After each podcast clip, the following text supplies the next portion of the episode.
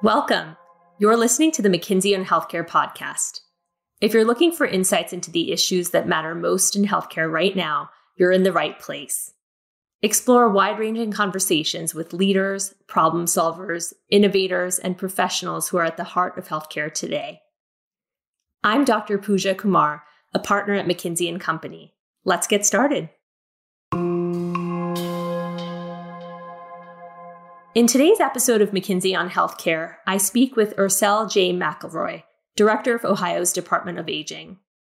She and I will be looking at how we can change the narrative on aging to achieve positive healthcare outcomes and what it takes for women to thrive as leaders. We have got some new and interesting ideas lined up for you, so let's start the conversation. Welcome, Ursel. Thank you for joining us today. Well, hi, Pooja. It's a pleasure to be here.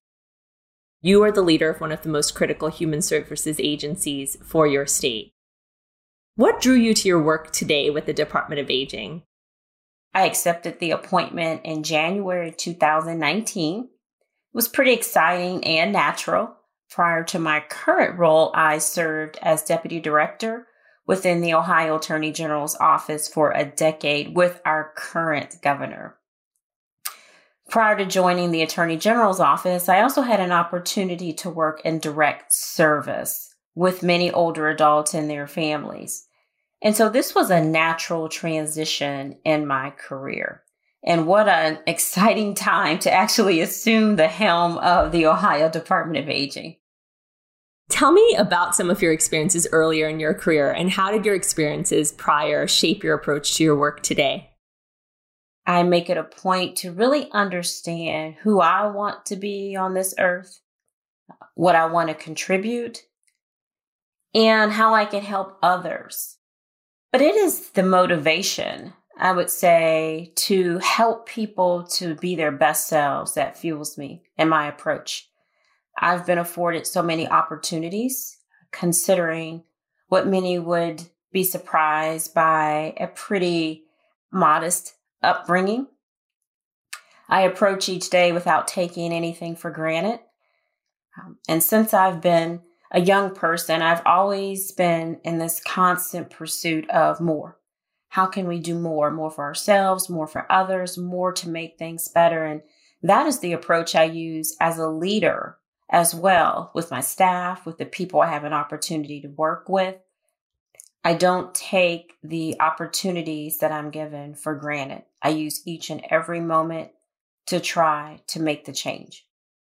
You've talked about what you've done in terms of striving for more. You've talked about what you've done in terms of your development, but you've also made a very purposeful choice to do all of these things in the service of vulnerable populations. I'd love to just hear your reflections on what drew you to that. I have throughout my career had the privilege to work with incredible people.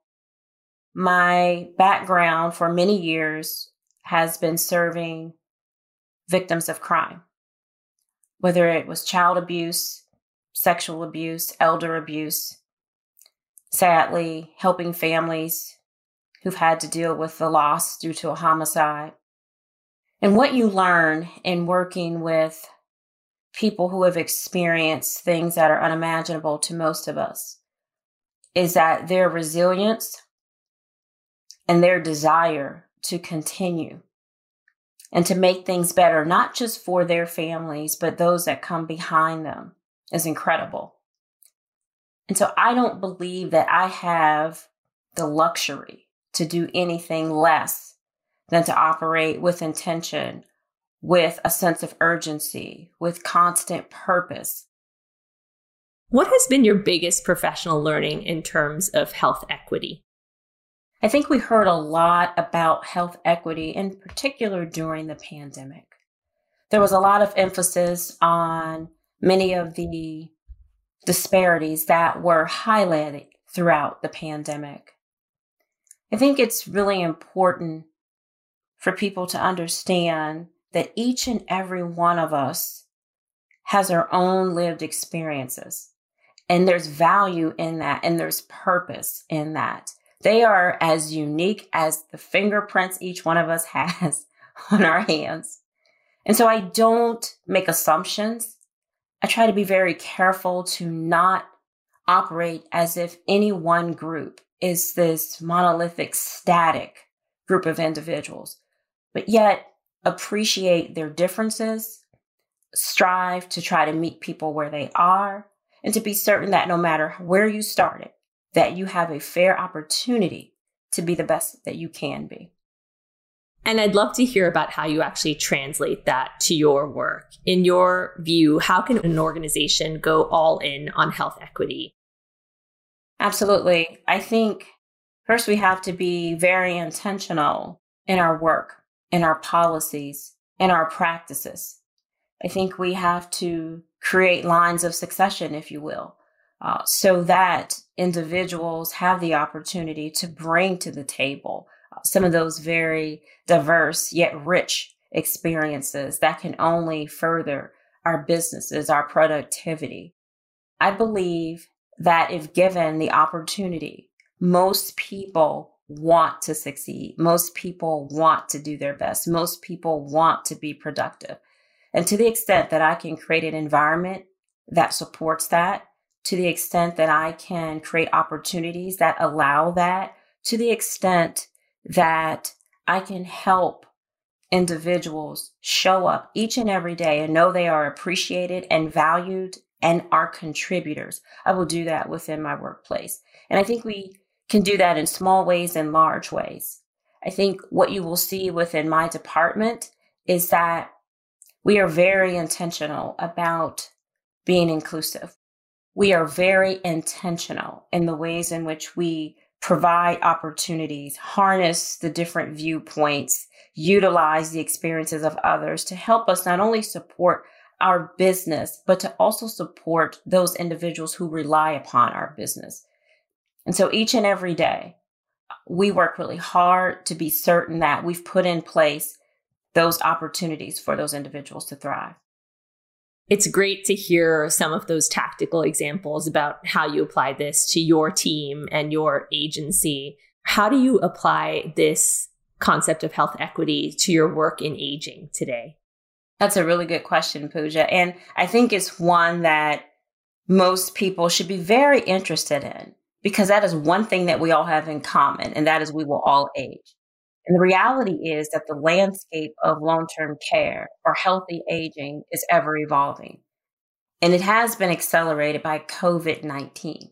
And I believe it is more important to, than ever to be certain that we have long term care providers, that we have families, that we have individuals that are agile enough to adapt to the diverse needs and preferences of older Ohioans and older individuals across this world, no matter the setting the emphasis on healthy aging uh, must not stop at the front door of a provider of a facility. Rather, our strategies have to contemplate so many things critical care transitions, appreciating what the desires are of individuals to live healthy, understanding that this will require us to be very intentional upfront and often. When I think about healthy aging, I think it's really important to note that almost everything is possible if you maintain health into older age. But if you don't, many of your opportunities will be limited and the potential cost for all of us will be considerably higher. Healthy aging requires us to think about how we age across the lifespan healthy aging requires us to think about how do we incorporate strategies and policies broadly and apply them often. Healthy aging requires us to think about those factors that impact how we age throughout the lifespan. I think that old age cannot be seen as a burden or a drain because if we view it that way, we will have a natural tendency to focus on things that are limited to cost containment, to focus on those things that do not necessarily allow us to be very bold and very innovative. But if you think of old age as an opportunity for all of us to have a dignified life as long as we live, then we are going to invest in those services for older individuals. We fully understand those things that impact how we age throughout the lifespan and more investments earlier, more often and in the right places and spaces will make it a reality for most of us and not this aspiration that is too difficult to attain. This is simply about changing the narrative and being willing to invest in a more long-term strategy than simply providing dollars and energy on a short-term fix that has not proven to be beneficial or successful for a healthy aging approach across this world.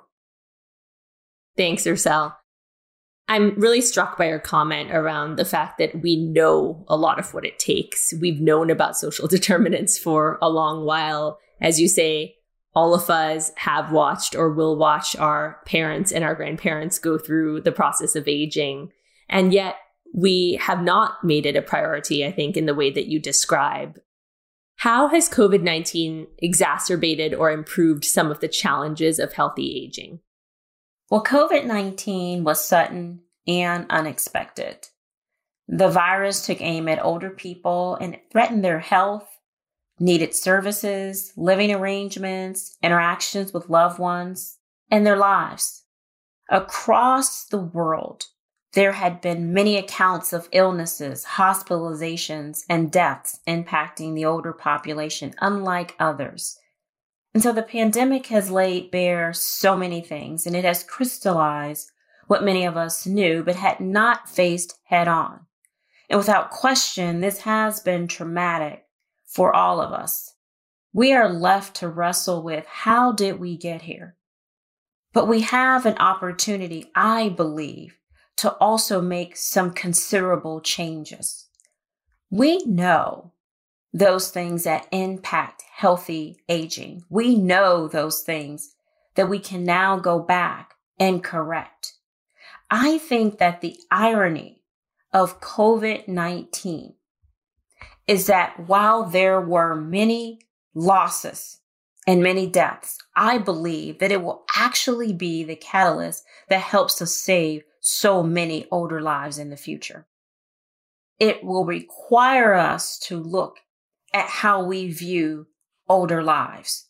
It will require us to take an inventory of the services, the investments, the opportunities perhaps that we left on the table to provide a stronger system of long-term care for older individuals. It's something that touches on so many points right? How how we prioritize and make investments in the space around aging. What are the ways in which we care for folks that are in long-term care facilities? But also how do we actually think about the concept of aging, not just being when we're sick and at the end of, end of our lives? If there were three things you could do across the country tomorrow to improve the experience of aging, what would they be? Wow, that's a big question. well, first, I would want everyone to value what it means to age. You have to first value a thing before you will invest in a thing.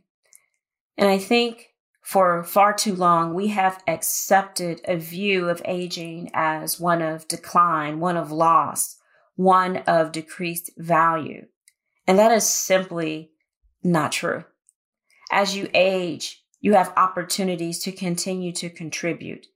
You have opportunities to live longer, thrive longer, uh, to be a valued part of our society.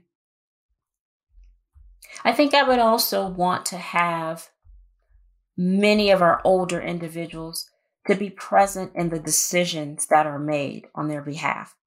I think often I am a part of policy making, policy setting decisions that do not include the very people that will be most impacted.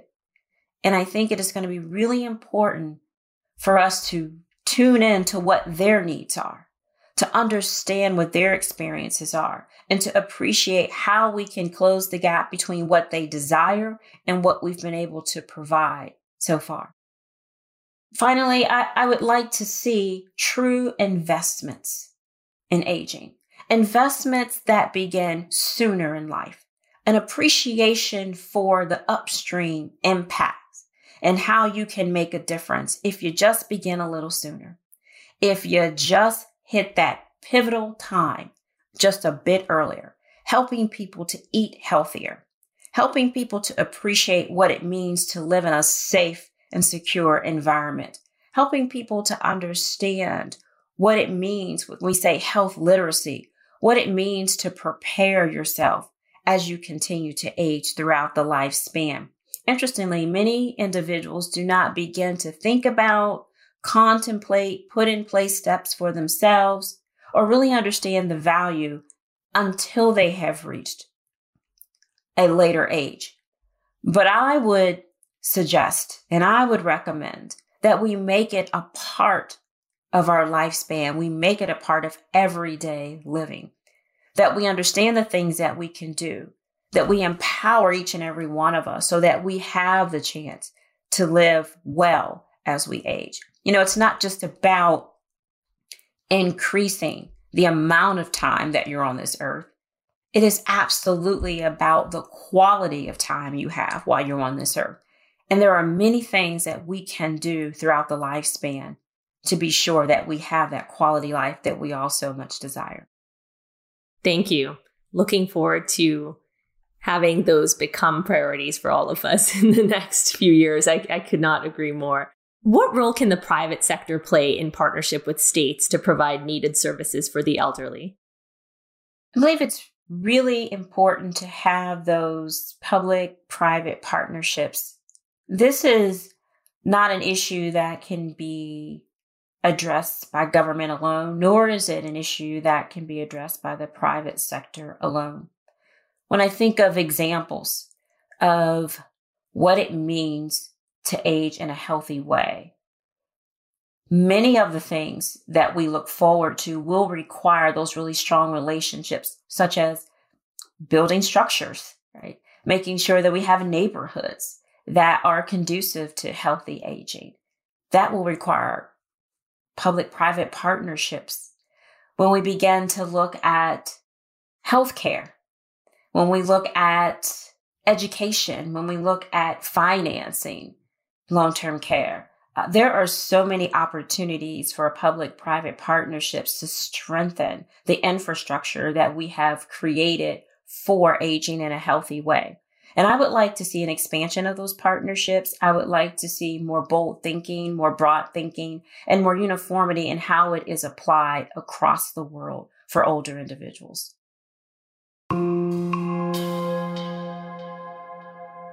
We're having this conversation just as International Women's Day approaches. When you look more broadly at your role as a woman and a leader in healthcare, what are some of the greatest biases and challenges that you've encountered? Well, I will say that when you are a visionary, sometimes your ideas can seem too big for the other people in the room. It can make you question your own intentions and dangerously require you or compel you to curb your enthusiasm, to shrink into a smaller space that is comfortable for the others in the room. I think one of the challenges that I have overcome is being comfortable sometimes making other leaders uncomfortable. When I ask you, why are we moving too slow?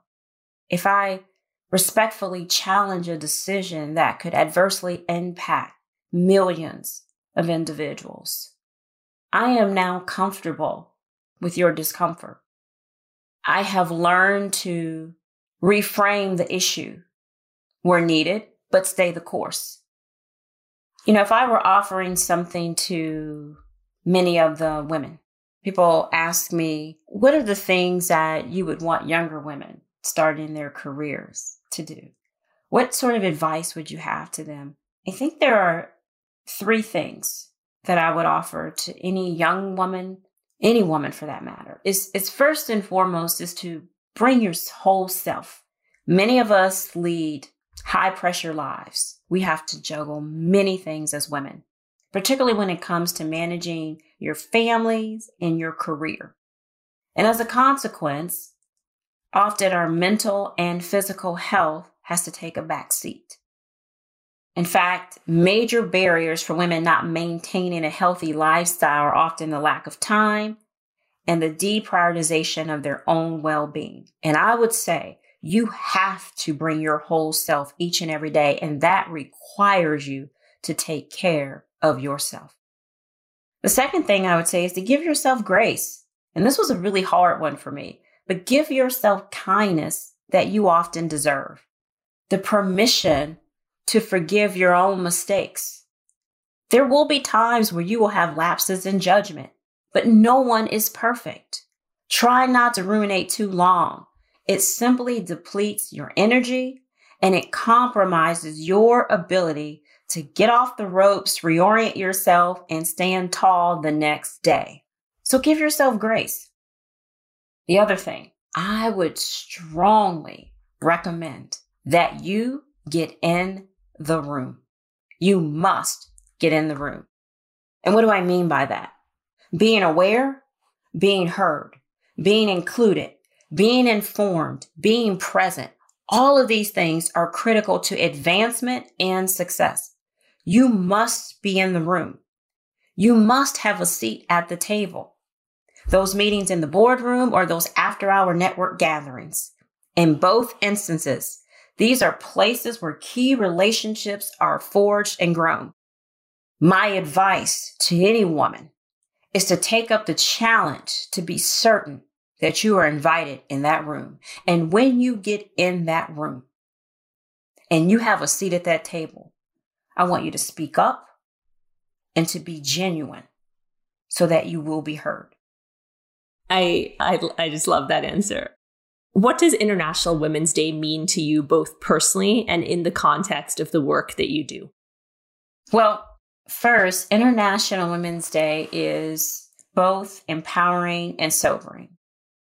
It symbolizes the progress, resilience, solidarity, the strength, and all of the struggles and successes of women across the world from all different walks of life. And so for me, it is really powerful to be connected to so many women. It's refreshing to know that I am not alone. Yet it is also sobering when you realize the amount of ground we still have to cover. So I intend to commemorate this important day, this important time to not only create awareness, but to use it as a platform for action that will yield needed change. Ursel, when you look at the place of women in leadership, say 20 years from now, what do you see in your mind? It's exciting. I think there will be many residual benefits from the pandemic. The pandemic has accelerated the need for many successful organizations to appreciate the value of women their contributions, and our need to be much more flexible, to be much more innovative, to be much more thoughtful and purposeful about how we harness, how we retain, how we utilize the talents of all of our employees. But this is particularly beneficial, I believe, for many women. I am keeping my eye on what many are concerned about the potential for a mass exodus of women during this time. But I am also keeping my eye on the opportunities that companies have now to make workforce environments more conducive for the growth of women. And it will be those companies that I believe will thrive and that will succeed. And many of the younger women or many of the women coming behind me I believe in 15 years, 20 years will reap the benefits of that. I would like to believe that the changes that we are forced to make at this time, the changes that we are in the midst of making at this time, creates opportunities for us to be very intentional and thoughtful about how these changes allow us to create those spaces for many women leaders. Ursel, thank you again for this inspirational, aspirational, and sobering conversation all at the same time. We really appreciate you taking the time with us today. Thank you, Pooja. It was absolutely my pleasure. Thank you for joining us for today's McKinsey on Healthcare podcast with Ursel J. McElroy, Director of the Ohio Department of Aging. Director McElroy has given us some timely insights into the need to reframe aging as an opportunity to live well rather than an inevitable decline. Personally, I loved her advice to all women about taking a seat at the table and using your voices.